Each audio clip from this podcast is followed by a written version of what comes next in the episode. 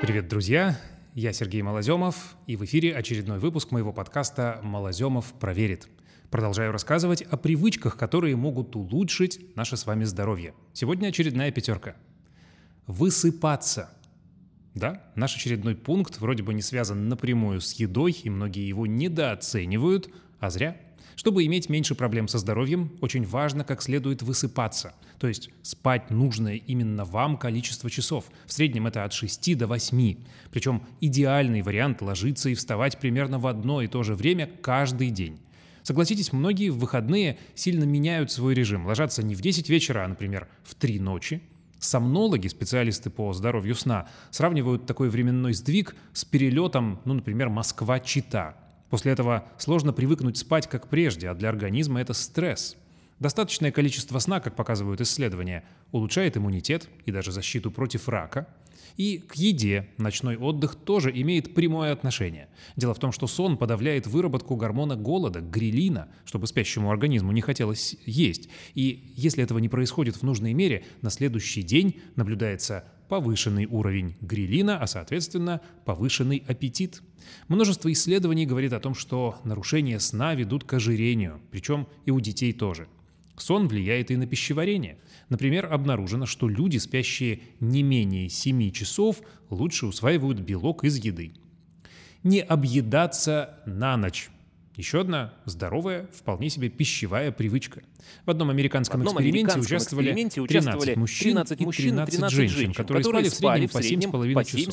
часов. Ну, то есть нормально. И оказалось, и оказалось что, что если вечером они ели правильные продукты, орехи, овощи, злаки, понемногу, то утром вставали, то утром вставали отдохнувшими, отдохнувшими и, полными и полными сил. А вот когда им, а вот разрешали, разрешали не ограничивать себя, ужинать гамбургерами, и шоколадками, испытуемые просыпались, просыпались уставшими. И приборы показывали, что сон был неглубокий глубоким.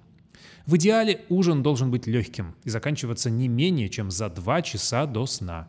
Как установили испанские исследователи, привычка есть непосредственно перед походом в кровать может быть связана с повышенным риском развития рака молочной железы и простаты, соответственно, у женщин и мужчин. Несвоевременно употребленная еда способна сбивать работу некоторых важных гормонов, которые и провоцируют развитие онкологии. Специалисты рекомендуют, если не можете уснуть от голода, съешьте что-то одно и небольшое, не более 100 килокалорий. Это могут быть стакан кефира, горстка орехов, кусок рыбы или индейки, несколько цельнозерновых хлебцев, но только что-то одно, не все сразу. Еще одна полезная пищевая привычка – есть в одно и то же время.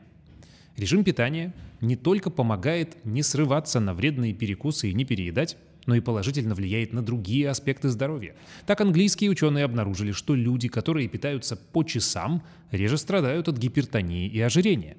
Объяснение такое. Многие процессы в организме, обмен жира, холестерина и глюкозы, повторяются каждые 24 часа. Питаясь хаотично, мы как будто постоянно переводим стрелки наших биологических часов. Прием пищи по графику, наоборот, помогает жить в гармонии с естественными ритмами. Именно 2-3 раза в день в строго определенное время питаются и долгожители по всему миру. Как правило, это ранний завтрак, обед не позднее 12-13 часов и потом ужин около 6 вечера. И когда привыкаешь к подобному распорядку, уже не тянет перехватить что-нибудь в промежутках. Впрочем, есть и другой способ дотянуть до обеда или ужина без вредных перекусов. Пить воду, когда хочется есть. Этот незамысловатый совет дает Мирей Гильяна, автор нашумевшей книги «Почему француженки не толстеют». Она мне так объясняла. Французские женщины умеют обманывать свой голод. Когда в неурочное время возникает это чувство, мы выпиваем стакан воды и ждем 20 минут. Читаем книгу, что-то делаем, затем, если голод не проходит, повторяем стакан воды. И только тогда, если не помогло, идем кушать. Но обычно помогает. Многие это подтверждают, и исследования говорят, что любители воды имеют меньший риск получить ожирение. Правда, растиражированная в интернете цифра 2 литра в день не основана ни на чем. Научный анализ выявил, что именно такая доза не дает никаких преимуществ ни для одной системы организма. Вода ведь содержится еще и в большинстве продуктов, и пить надо столько, сколько требует самочувствие. Кстати, если переборщить с водой, то вполне можно получить и проблемы с почками. Устраивать разгрузочные дни – еще одна полезная привычка из нашего списка. Американский физиолог Вальтер Лонга объясняет, что происходит в организме при кратковременном голодании. Иммунная система как бы перезагружается, начиная работать эффективнее. В мозгу ускоряется восстановление нервных клеток, улучшается память и скорость мышления, а опыты на мышах показывают, что даже увеличивается продолжительность жизни за счет того, что организм меньше подвержен сердечно-сосудистым болезням и онкологии. Хорошо себя зарекомендовала и популярная на Западе система питания 5.2. Врач-диетолог Мишель Харви из Университета Манчестера, долгое время изучая группу пациенток с ожирением, вывела такую формулу.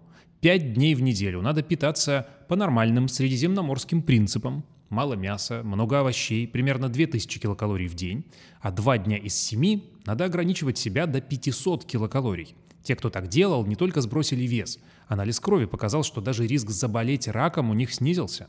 Важно, правда, помнить, что каждый организм переносит такое голодание по-разному. И нельзя голодать, например, при многих болезнях ЖКТ. Так что если есть проблемы, обязательно проконсультируйтесь с врачом, потому что все у каждого в организме глубоко индивидуально. И людям с повышенным весом, например, Всемирная организация здравоохранения даже рекомендует не трех, как я всегда говорю, а пяти разовое питание. И это оправдано особенностями гормонального обмена. Так что, если есть проблемы со здоровьем, всегда консультируйтесь с врачом, который увидит ваш конкретный случай.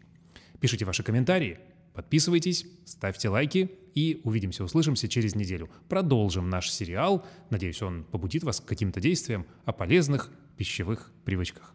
Увидимся, услышимся. Пока.